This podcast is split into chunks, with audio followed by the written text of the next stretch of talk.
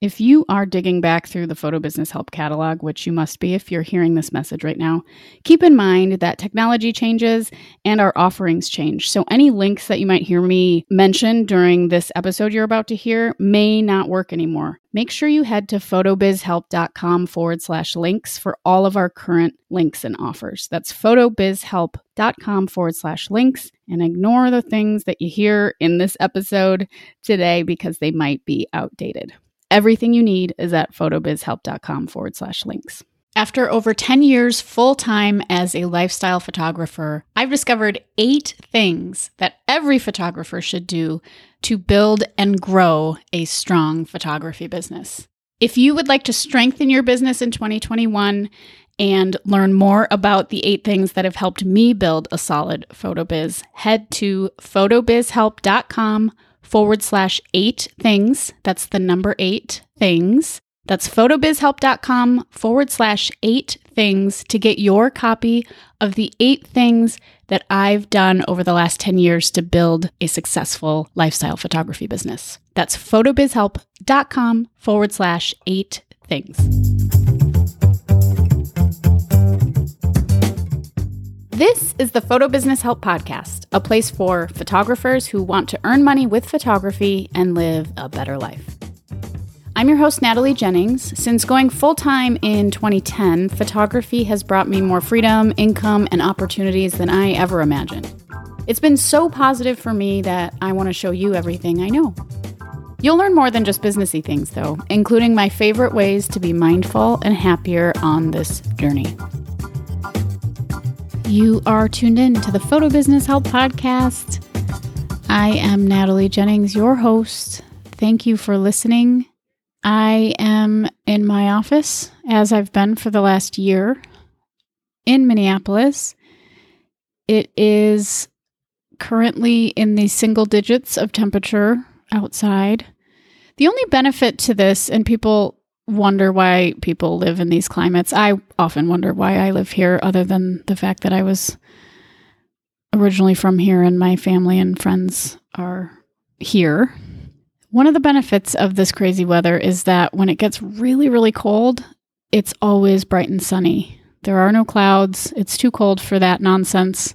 So you just get these crystal clear blue skies, sunny days. And I have a lot of windows in my apartment and my loft, so it's just like bright, sunny blue sky and warm inside. So um, I really enjoy that. We had a we had a stretch of just total cloud cover for a long time, and I am definitely one of those folks that needs to be in the sunshine. Hence, all of the years I lived in Hawaii.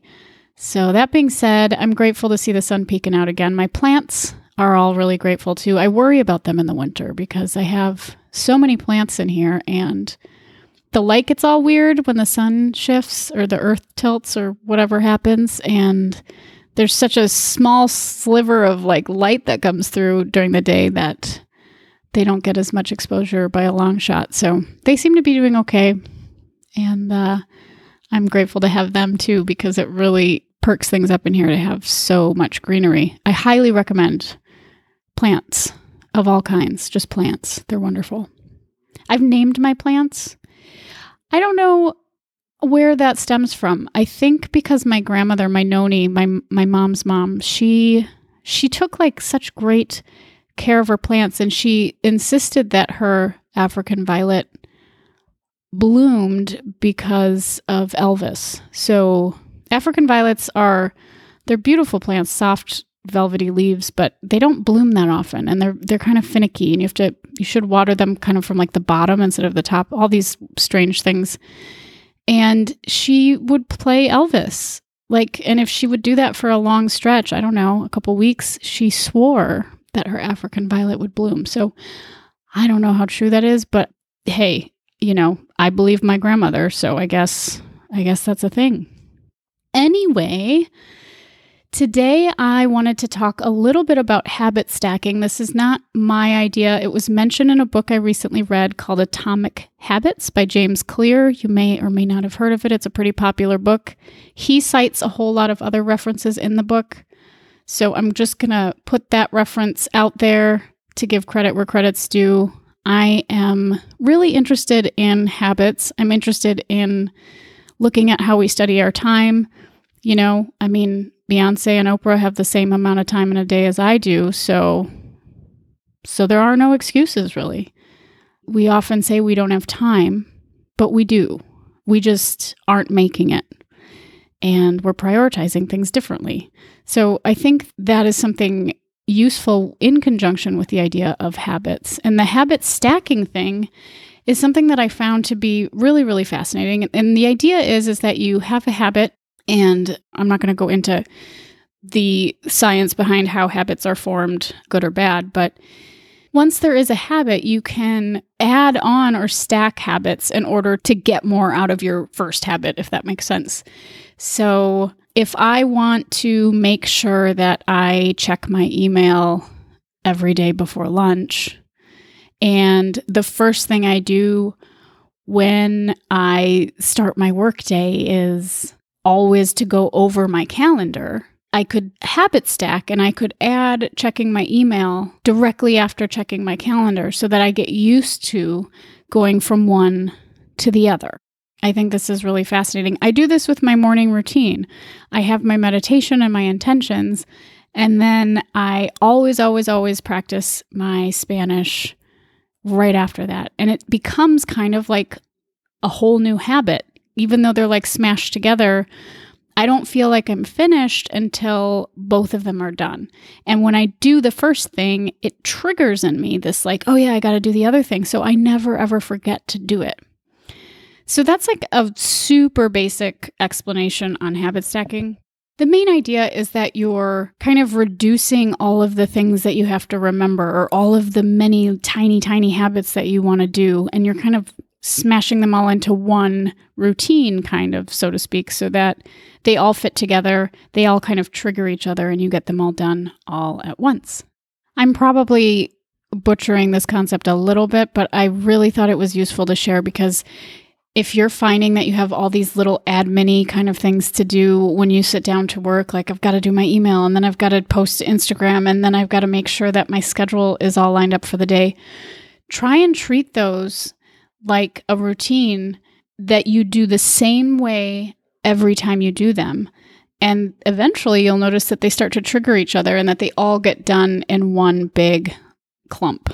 So, fascinating concept, fascinating book. If you're into this sort of habit thing, if you're having some issues around productivity or sticking to things, I highly, highly recommend Atomic Habits by James Clear. One way that I've sort of I don't know, made this concept my own is that I, like on a personal level, I've decided to, I work out Monday, Tuesday, Thursday, Friday. So four days a week.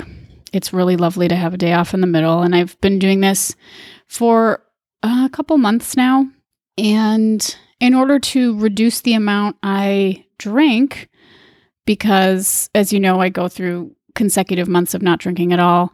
But over the holidays, I guess I should back up. Over the holidays and election season, I was definitely drinking more than I wanted to be drinking. And so what I did in my own way of kind of it's not really stacking, but it's it's a way that one habit can boost another one. And and so on the nights that I don't work out, I don't drink. And so that's and not that I have to drink on the nights the other nights I, I often don't, but it's a really great way for one great habit to trigger another great habit. So I think the idea that I'm getting at here is just to look at the way that you're spending your time. If you feel a bit scattered, if you feel like you want to commit to more things, but there's like so many things to keep track of, and you just feel all over the place, see if you can bind some of these concepts together. A morning mm-hmm. routine is a great place to start, you know, getting all of those things out of the way first thing in the morning you know, I don't miss meditation, intentions, Spanish, etc., because they're all bundled together into this this morning routine I have. So I just wanted to. Sh- I was excited about the book, so I wanted to share a little bit about it. I think if any of this even remotely interests you, you should check out Atomic Habits. A lot of amazing information in there. And that's all I've got for you today. One more quick announcement about Clubhouse. If you've been hearing about it, if you're not into it, sorry this is just going to take a second. If you are wonderful, I'm at Jennings Photo and I do a weekly Q&A every Monday at 2 p.m. Central Standard Time. Q&A for photo business help folks.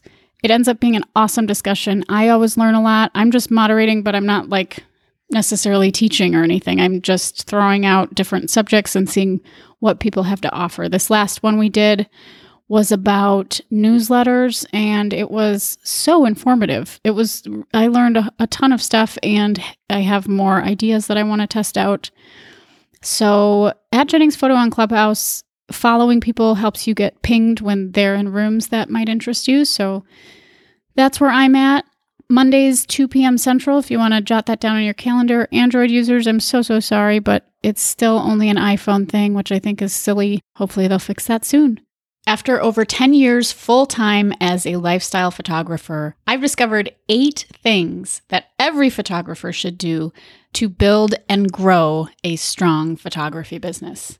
If you would like to strengthen your business in 2021 and learn more about the eight things that have helped me build a solid photo biz, head to photobizhelp.com forward slash eight things. That's the number eight things to get your copy of the eight things that I've done over the last 10 years to build a successful lifestyle photography business. That's photobizhelp.com forward slash eight things. I hope you have a wonderful rest of your week. I'll be back as always Tuesdays and Thursdays.